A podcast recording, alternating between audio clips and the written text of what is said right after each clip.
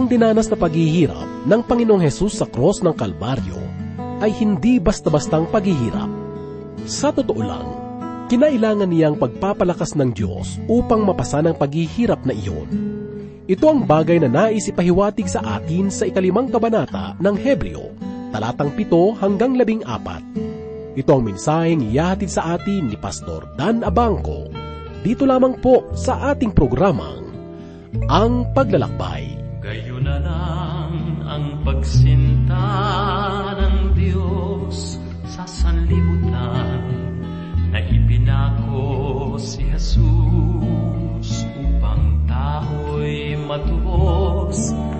Noon ako ay alipin ng kasalanan dahil sa biyaya ako'y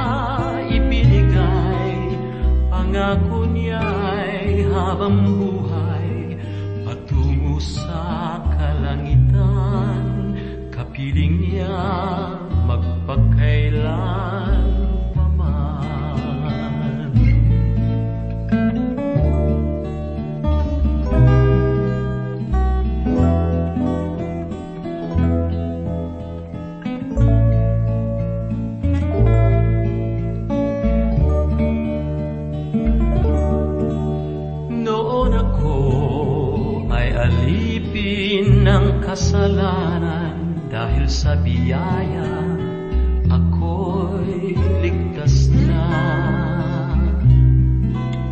Ako ngayon'y anak ng Diyos, di na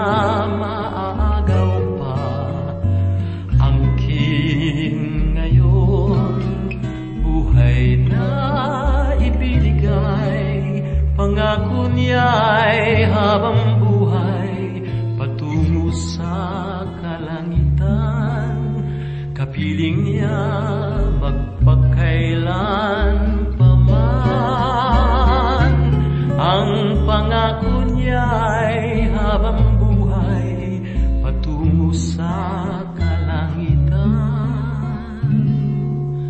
Kapiling niya magpakailan paman.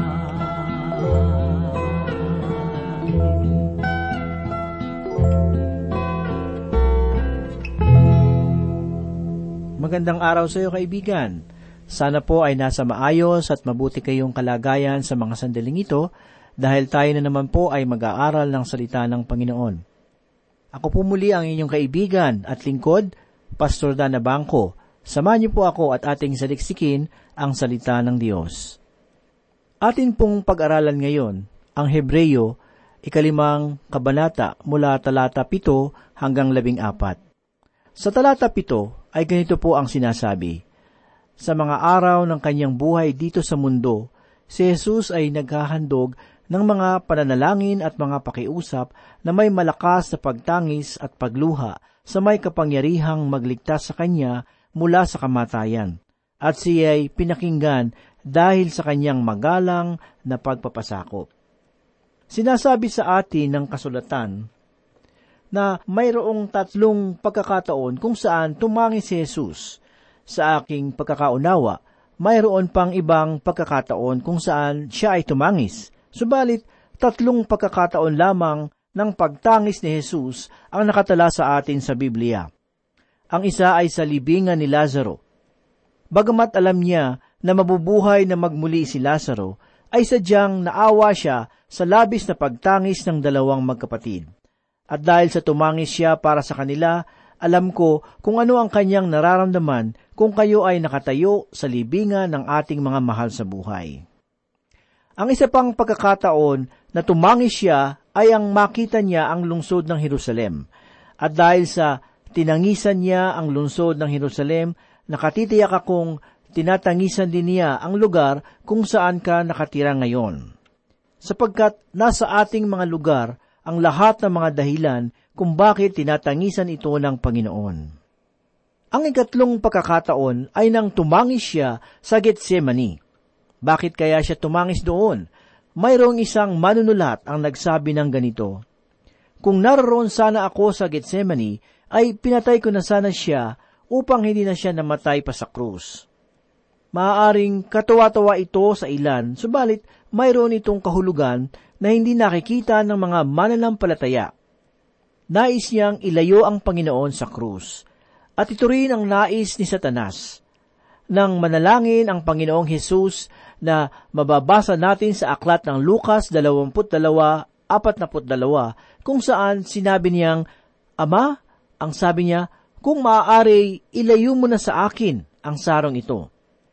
Hindi nangangahulugang ayaw niyang mamatay, subalit ayaw niyang maganap ito sa Getsemani, subalit doon sa krus kung saan nararapat.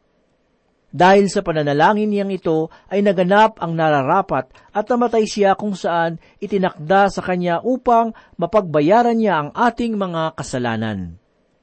Naging malinaw sa mga hula na siya ay mamamatay sa krus at wala nang masihigit pang larawan ng kamatayan ni Kristo na makikita natin sa lumang tipan, kundi sa aklat ng mga awit sa kabanatang 22. Ang krus ay isang dambana kung saan inalay ng anak ng Diyos ang kanyang dugo bilang kabayaran ng ating mga kasalanan.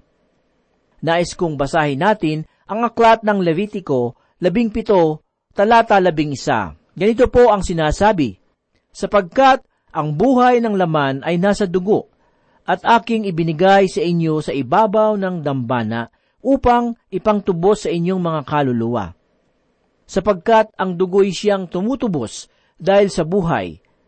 Sa lumang tipan, makikita natin na ang kasalanan lamang nasasakop ng pag-aalay ng dugo ng mga hayop. Subalit ang dugo ni Kristo ay inialay upang matubos ang ating mga kaluluwa umagos ang dugo ni Kristo sa krus, at ito ay siyang dambana. Ito ang sinasabi ng Panginoon kay Nicodemo, na makikita natin sa aklat ng Juan 3.14. Kung paanong itinaas ni Moises sa ilang ang ahas, kailangan din namang itaas ang anak ng tao. Ayaw niyang mamatay sa hardin. Sa aking palagay, ay iyon ang kahulugan ng kanyang panalangin ang kanyang panalangin bilang isang tao, habang tumutulo ang kanyang luha na parang dugo. Malapit na sa kamatayan ang Panginoon na lumapit siya sa krus, at ipinanalangin niyang maligtas sa kamatayan sa hardin upang umabot siya sa krus. Maraming pagkakataon na muntik nang mamatay si Kristo, subalit ang kalooban niya ay ialay ang kanyang buhay para sa kabayaran ng ating mga kasalanan doon sa krus. Ang takot ay isang bagay na hindi palaging mali na tulad ng mababasa natin sa ibang mga liham ni Pablo. Pangkaraniwan na lamang sa atin ang matakot. At sa aking palagay ay kailangan natin ng takot sa loob ng ating mga iglesia. Kailangan natin ng takot ng Diyos na siyang simula ng karunungan. Sa Hebreo 5, 8 hanggang siyam, ganito po ang sinasabi. Bagamat siya ay isang anak, siya ay natuto sa pagsunod sa pamamagitan ng mga bagay na kanyang tiniis. At nang maging sakdal, siya ang naging pinagmulan ng walang hanggang kaligtasan ng lahat ng sumusunod sa kanya. Ang Panginoon na siya nating sinasamba ay sakdal o ganap na banal. Ang tanging kaligtasan na ipinagkakaloob niya sa atin ay walang hanggan. Kung nawala mo ang kaligtasan na ito bukas, hindi ito tunay na kaligtasan. Sapagkat ang kaligtasan na kanyang ibinibigay sa atin ay walang hanggan. Ano kaya ang pagsunod na sinasabi ng manunulat sa bahaging ito?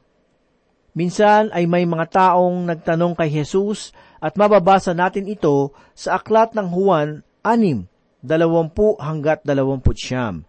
At ito ang sinasabi sa bahaging ito ng kasulatan. Sinabi nila sa kanya, ano ang kailangan naming gawin upang aming magawa ang magagawa ng Diyos? Sumagot si Jesus sa kanila, Ito ang gawa ng Diyos na inyong sampalatayanan ang kanyang sinugo. Gusto ba ninyong sundin ang Diyos? Sampalatayanan ninyo si Kristo. Subalit mayroong isang bahagi dito ang mahirap maunawaan at makikita natin ito sa ikawalong talata. Bagamat siya ay isang anak, siya ay natuto sa pagsunod sa pamamagitan ng mga bagay na kanyang tiniis. Bakit kailangang matutunan ng anak ng Diyos ang pagsunod sa pamamagitan ng kanyang kamatayan sa krus? Bakit kailangan niyang magpakasakdal kung siya ay isa ng sakdal o banal? Para akong nakatayo sa harapan ng isang hiwaga. Isang hiwaga na hindi ko maunawaan.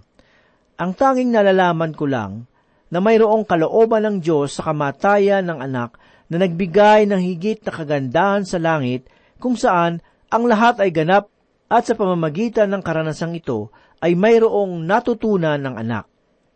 Marami na akong narinig na paliwanag ng mga tao, subalit wala sa mga ito ang sapat upang lubusan kung maunawaan ang mga bagay na ito. Kung kaya't kinikilala ko ito bilang isang hiwaga. Kinuha ng Panginoon ang ating mga pagkatao. At sa ginawa niyang ito, sinunod niya ang Diyos. Ito ang sinasabi sa aklat ng Pilipos 2, 7 hanggang 8. Ganito po ang sinabi, kundi hinubaran niya ang kanyang sarili at kinuha ang anyong alipin na naging katulad ng tao. At palibhasay natagpuan sa anyo ng tao, siya'y nagpakababa sa kanyang sarili at naging masunurin hanggang sa kamatayan, maging sa kamatayan man sa krus. Kaibigan, hindi nais kong sabihin sa inyo na hindi ka nais-nais ang usapang kamatayan. Hindi ko alam kung bakit may mga tao ang nagmamadaling mamatay. Tunay na lahat tayo ay darating sa ganitong yugto ng ating mga buhay. Subalit, iwan na lamang natin ang mga bagay na iyan sa Panginoon. Wala na ito sa ating mga kamay, at hindi natin ito ilalagay sa ating mga kalooban. Minsan ay mayroong isang mangangaral ang nagkaroon ng sakit at nanganib ang kanyang buhay sa sakit na ito. Kung kaya't maraming mga tao ang sumulat sa kanya at nagsabing ipinananalangin nila ang mangangaral na ito. At pinasalamatan naman niya ang mga nananalangin sa kanya. Subalit mayroong isang matandang babae ang nagsabing, Pastor, alam kong handa ka na sa pagpunta sa langit, kung kaya't ipinanalangin ko sa Diyos na sana'y kunin ka na niya. Ito naman ang sinabi ng mga ngaral sa babaeng ito. Hayaan na lamang natin ang mga bagay na iyan sa Panginoon, sapagkat ang mga bagay na ito ay nasa pagitan na lamang namin at ng Diyos. Ayaw kong sabihin mo sa Diyos kung ano ang iyong palagay. Hindi ko pa gusto ang umalis nais ko pang manatili rito. At ipinagpapasalamat ko ng malaki kung hindi ipinapanalangin ang mga bagay na iyon o kaya naman ay baguhin mo na lamang. Sabihin mo sa Diyos na nais kong gumaling at manatili rito upang marami pa ang makinig ng salita ng Diyos.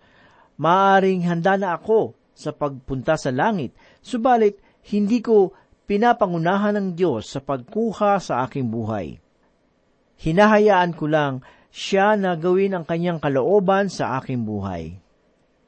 Nang sabihin ng manunulat ng Hebreyo na siya ay natuto sa pamamagitan ng mga bagay na kanyang tiniis, hindi ko ito naunawaan. Kinilala ko lamang na ako ay nasa harapan ng isang hiwaga, na kahit na ang aking Panginoon ay mayroong natutunan. Ang sabi po sa Hebreo 5, talata 10, yamang itinalaga ng Diyos bilang pinakapunong pari ayon sa pagkapari ni Melchizedek. Sinasabi dito ng manunulat ang tungkol sa pagkapari ni Kristo, na siya ay ayon sa pagkapari ni Melchizedek, na siya ay walang pinanggalingan at walang hangganan, tulad ng pagkakakitak ni Melchizedek na walang kasaysayan tayong mababasa sa Biblia – na ang tanging nalalaman lamang natin ay ang kanyang pagbabasbas kay Abram at ang kanyang pagtanggap ng ikapunito. At bukod doon ay wala na. Gayun din si Kristo, mula sa simula, naroon din siya at wala rin siyang hangganan. Siya ang Alpha at ang Omega, ang simula at ang katapusan. Ngayon ay tatalakayin ng manunulat ng aklat na ito ang ikatlong babala. Mayroong malaking panganib sa pagiging tamad sa pakikinig at ito ang kanyang tinalakay sa mga nalalabi pang bahagi ng kabanatang ito. Ang sabi po sa Hebreyo 5, talata 11, tungkol sa kanya'y marami kaming masasabi at mahirap ipaliwanag, palibhasa'y naging mapurol na kayo sa pakikinig. Sangayon sa sumulat ng aklat na ito'y marami pa siyang masasabi tungkol kay Jesus. Subalit mahirap maipaliwanag ang mga ito. Bakit kaya mahirap ipaliwanag ang tungkol sa Kanya? Ang may akda ng liham na ito na nasa aking palagay ay si Pablo, ay maaaring sabihin ang mga bagay na tungkol kay Kristo. Subalit, hindi la ito maunawaan. Naranasan mo na bang sabihin sa iyong asawa isang linggo ng umaga, pagkatapos ninyong marinig ang mensahe ng Diyos, ang parang walang sa sarili si pastor ngayon, hindi ko maunawaan ang kanyang sinabi. Napag-isip-isip mo na ba na maaring nasa iyo ang pagkukulang? Mapurol ba ang iyong pangrinig? Maaring wala sa pagsasalita ang mali, subalit sa pakikinig. Ang suliranin sa pakikinig ang malaking suliranin ngayon ng maraming mananampalataya. Ang pagkapari ni Jesus ayon sa pagkapari ni Melchizedek ang isa sa mga mahirap na paksa. At tatalakayin ito ng sumulat ng aklat ng Hebreyo ang tungkol dito. At upang maunawaan ang mga bagay na ito'y, kailangan natin ng matalas na pakikinig. Kailangan natin ang mainam na pandinig at kaalaman sa salita ng Diyos. Ang mga Hebreyo na tumanggap ng liham na ito ay kilala bilang mayroong mababang espiritual na kalagayan. Mahirap silang turuan sapagkat mahirap silang makaunawa. Ito ang dahilan kung bakit maraming mga tagapagturo ng salita ng Diyos ang pumapatay sa mabuting balita sa taas ng pulpito dahil sa hindi makaunawa ang mga nakikinig sa kanila, ay pinadadali ang tunay na kahulugan ng salita ng Diyos. At ito ang nais na marinig ng maraming mananampalataya, ang magaan na mensahe. Iyong hindi tinatamaan ang kanilang mga pangangailangan. Mayroong isang pastor ang minsang nagsabi, huwag lamang ang mga paboritong talata sa Biblia ang inyong babasahin, subalit iyon ding mga talata na nakakapagpabago ng inyong buhay. Ang sabi po sa Hebreo 5, talata 12, sapagkat bagaman sa panahong ito'y dapat na kayo'y mga guru na, kailangan muling may magturo sa inyo ng mga unang sinimulan ng Diyos. Kayo'y nangangailangan ng gatas at hindi ng pagkaing matigas. Sinasabi sa atin ng talatang ito na sana ay sila na ang nagtuturo ng salita ng Diyos. Subalit sa halip na sila ang magturo ay kailangan pa rin silang turuan. Nagsasaad lamang na sila ay mga sanggol pa sa pananampalataya. Minsan ay mayroong isang matagal na sa loob ng iglesia ang nakasakay ng isang manggagawa. Tinanong nito kung bakit matagal na siyang hindi nagpupunta sa sambahan. Ang sabi ng kaanib na ito, kasi hindi naman kami binibisita ng aming pastor. Naturingan siyang matanda na sa iglesia, subalit hanggang sa mga pagkakataong iyon ay hinahangad pa rin niya na ituring siyang isang sanggol sa halip na siya na ang mag-alaga sa mga kasamahan niya sa iglesia. Sinabi ng may akda ng liham na ito sa mga mananampalataya sa Hebreyo na kailangan pa rin nila ng gatas sa halip na matitigas na pagkain. Na hindi pa sila matatanda at hindi pa rin sila handa upang tumanggap ng mga matitigas na turo. At alam niyo bang maraming mga mananampalataya ngayon ang hindi tumatanggap ng wastong aral sapagkat hindi pa rin wasto ang kanilang espiritual na kalagayan. Ang sabi po sa Hebreyo 5.13, sapagkat ang bawat tumanggap ng gatas ay walang alam sa salita ng katwiran palibhasay isa siyang sanggol. Hindi pa nila alam ang salita ng Diyos. Ayaw kong saktan kayo mga kapatid, subalit nais kong makatulong sa inyo. Hindi ka kailanman lalago kung malayo ka sa salita ng Diyos. Walang halaga kung gaano ka man kaaktibo sa mga gawain sa simbahan. Maaring isa ka sa mga tagapanguna sa iglesia at maaaring isa ka sa mga iginagalang sa inyong iglesia. Wala akong pakialam kung ano ka man o kung sino ka man hanggat hindi ka nag-aaral ng salita ng Diyos at hindi mo alam kung paano manalig dito, ay isa kang sanggol sa iyong pananampalataya. Isang malaking pagkakamali ang humawak ng malaking pananagutan sa iglesia kung isa ka pa lamang sanggol sa iyong pananampalataya.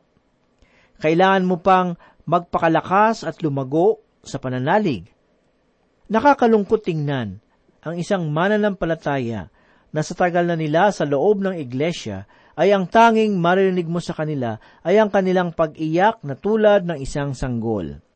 Wala silang naitutulong sa iglesia. Ang tanging nais nila ay ang pakainin sila.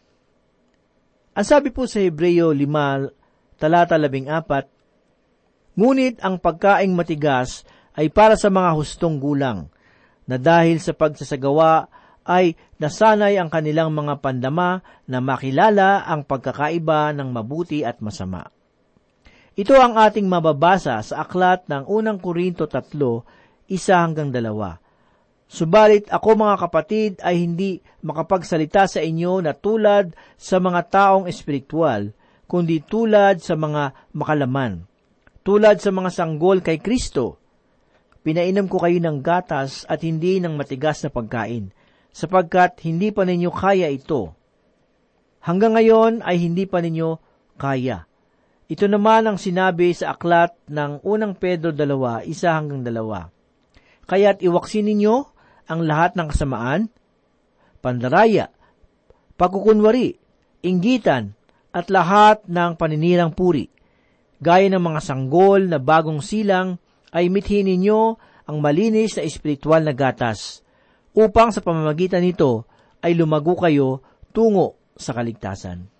Kapatid, hindi kalooban ng Diyos na manatili tayong bata sa ating pananampalataya. Sa halip ay magkaroon ng bahagi sa pagpapalakas sa buhay ng iba pang mga nananalig kay Kristo. Kung hanggang sa ngayon ay naghahangad ka ng pag-aaruga, kapatid, kailangan mo nang mag-isip. Sa mga huling talata ng Hebreo 5, ang bawat mananampalataya ay inaasahan na lumago sa pananampalataya. Hindi maganda na siya ay manatili na may kakulangan sa salita ng Diyos, sapagkat ito ang kanyang mabisang sandata upang maging matagumpay sa mga pagsubok at tukso na darating sa kanyang buhay. Ang salita ng Diyos ay napakahusay na sandata panlaban sa kaaway. Ito ang ginawa ng ating Panginoong Hesus sa Mateo 4 noong siya ay naharap sa mga tukso ni Satanas. Ang sabi ng awit isandaan labing siyam, walo hanggang sampu, sa paanong lilinisin ng isang binata ang kanyang daan, sa pagdinig doon ayon sa iyong salita. Hinanap kita ng aking buong puso. O huwag nawa akong malihis sa iyong mga utos. Ang salita mo'y aking iingatan sa aking puso upang huwag akong magkasala laban sa iyo. Manalangin po tayo.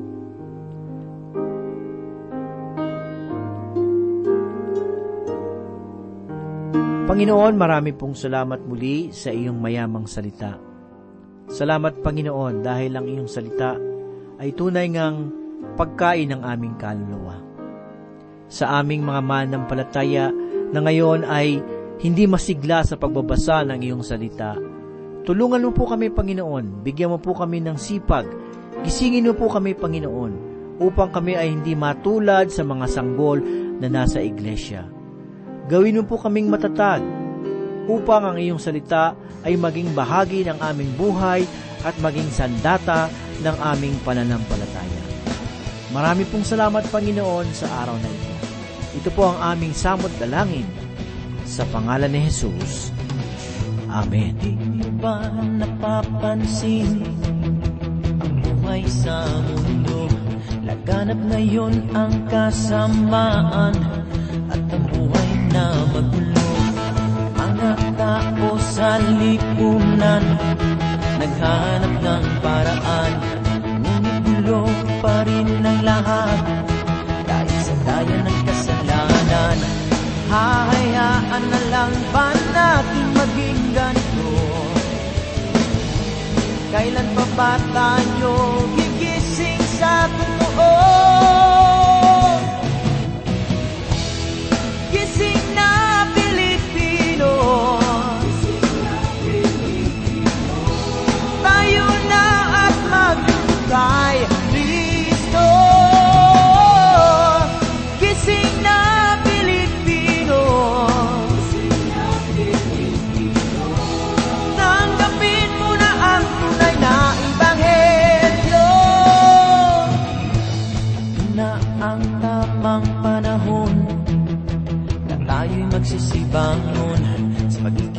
patay sa Espiritu At tayo'y liliwanagan ni Kristo At ang kanyang pangako Na siya'y muling paririto Upang kanyang kukunin ang lahat ng sa kanya'y naglilingkod Hahayaan na lang ba natin maging ganito? Kailan pa ba tayo